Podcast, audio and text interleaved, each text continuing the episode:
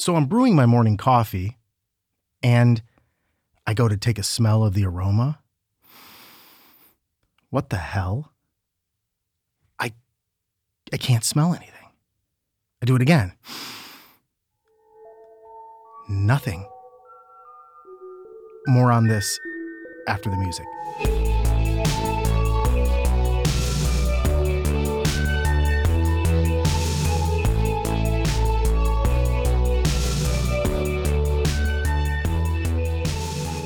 You're listening to seven minute Stories with Aaron Calafato. This is Season four. So I started putting the dots together, and it had to be COVID. Sometime in September, I got a virus, Corey got COVID. We like switched viruses at the perfect time, so then we like doubled it up.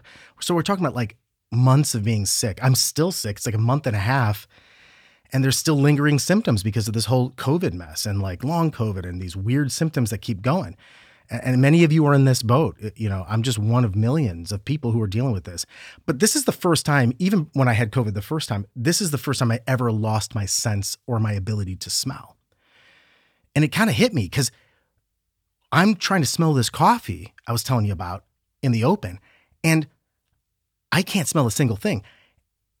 And I start going from first to fifth gear. I'm running around the house. I'm smelling laundry detergent, nothing. I run up to the bathroom. I'm like, I bet you if I smell rubbing alcohol, this'll do it. I put it really close to my nose.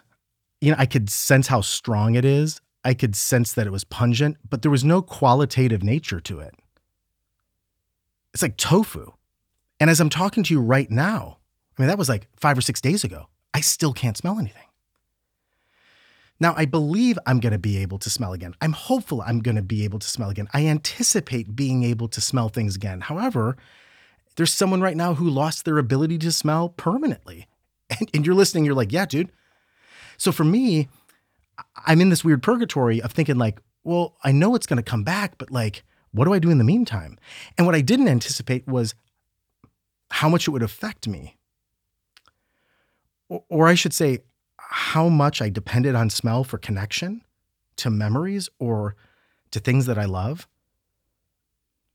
And even just a week of this has been really weird because I've been able to think about a smell. It's like I can smell in my brain. I can't actually smell anything. And so I started doing these exercises, and I've been doing them to try to retrain my ability to smell. I'm smelling citrus and mint and all this kind of stuff. I'm going to keep doing that, but I figured maybe you could help me get my smell back. And maybe if you're a person who's dealing with the same thing, you could come along for the journey. And we could just walk through a whole story time of smells, and maybe that'll help this process. Maybe we should start summertime after a long hot day and the sun starts going down, and then there's a nice little rainstorm that comes through. And right after it rains, you walk out onto the porch and you can smell that smell of rain or summer or whatever it is. But can you smell that? What about, speaking of seasons, why don't we go to autumn, the season we're in right now? That first crisp smell of autumn, the wind carries it. The coolness of the wind flowing through the falling leaves on the trees hits your nostrils, and you know it's freaking fall. You can smell it. What about in the distance, a bonfire or a campfire?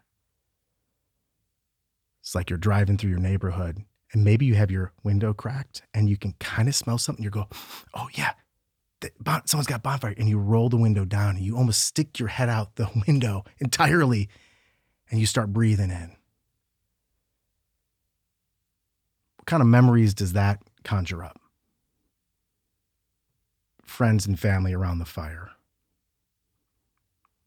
And then the smell leads to other senses. You can smell the fire, then you can hear it crackling in your mind. What about after you wash your sheets, or if you have an amazing partner, and in my case, a wife, who washes them for us. Washed sheets, clean, right out of the dryer. And then they get put on the bed. And maybe after a long day at work, you just flop yourself on the bed into that pillow and take a nice breath in. Oh, man, it makes me want to go to sleep right now. Don't go to sleep if you're listening. We only got a few more minutes left. Corey has this name for this smell, which I love. It's called fresh baby. If you've had a baby, if you've been around a little baby, I've been lucky to have smelled my fair share of babies. And man, when you like pat them on the head and you kiss their head and you can smell their hair, it's like, it's like a baby smell. It's unbelievable. Where does that come from? I love that smell. And I, I love the smell thinking about my own daughter and those first few moments holding her after she was born. What about the smell of your partner, the person you love, husband, wife, whatever, boyfriend, girlfriend, whatever? It's love. And you can smell them. They have a smell that you like. Now, look, it's not perfume or cologne. Those things are part of it. It enhances their smell. But all it does is enhance what's already there. Sometimes, she's probably going to kill me for doing this, but sometimes when I hug Corey and give her a kiss on the cheek, I just bury my nose in her neck and her hair. Nothing like it. Nothing like it on earth. Now let's round third and come home full circle to that coffee. My God. Coffee brewing in the morning. Maybe you do your own espresso. Maybe you got a French press. Whatever you do. But the smell, the aroma, and what that makes you feel like, the possibilities, the warmth that you know is coming.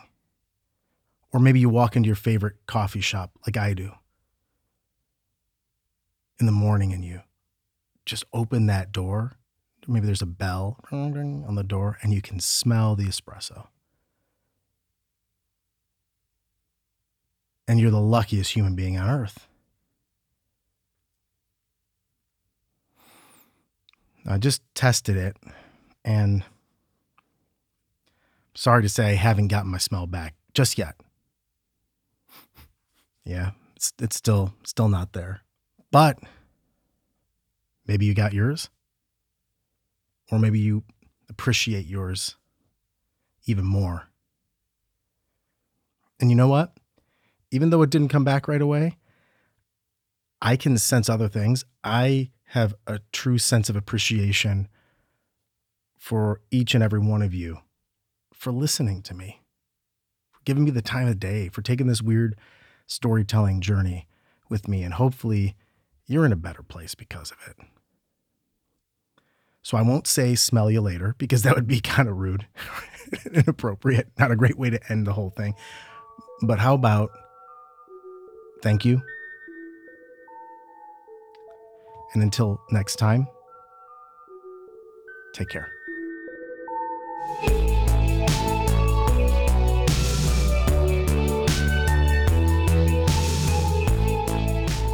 Seven-Minute Stories is created and performed by Aaron Calafato. Our senior audio engineer is Ken Wendt. Our resident artist is Pete Whitehead. Original music by T J Duke. If you or your company needs help starting a podcast, Aaron and Ken's company, Valley View, does just that. Reach out to them at valley view dot f m. Special thanks to our partners at Evergreen Podcasts, and I'm Corey Burse. Make sure to tune in next week for another story.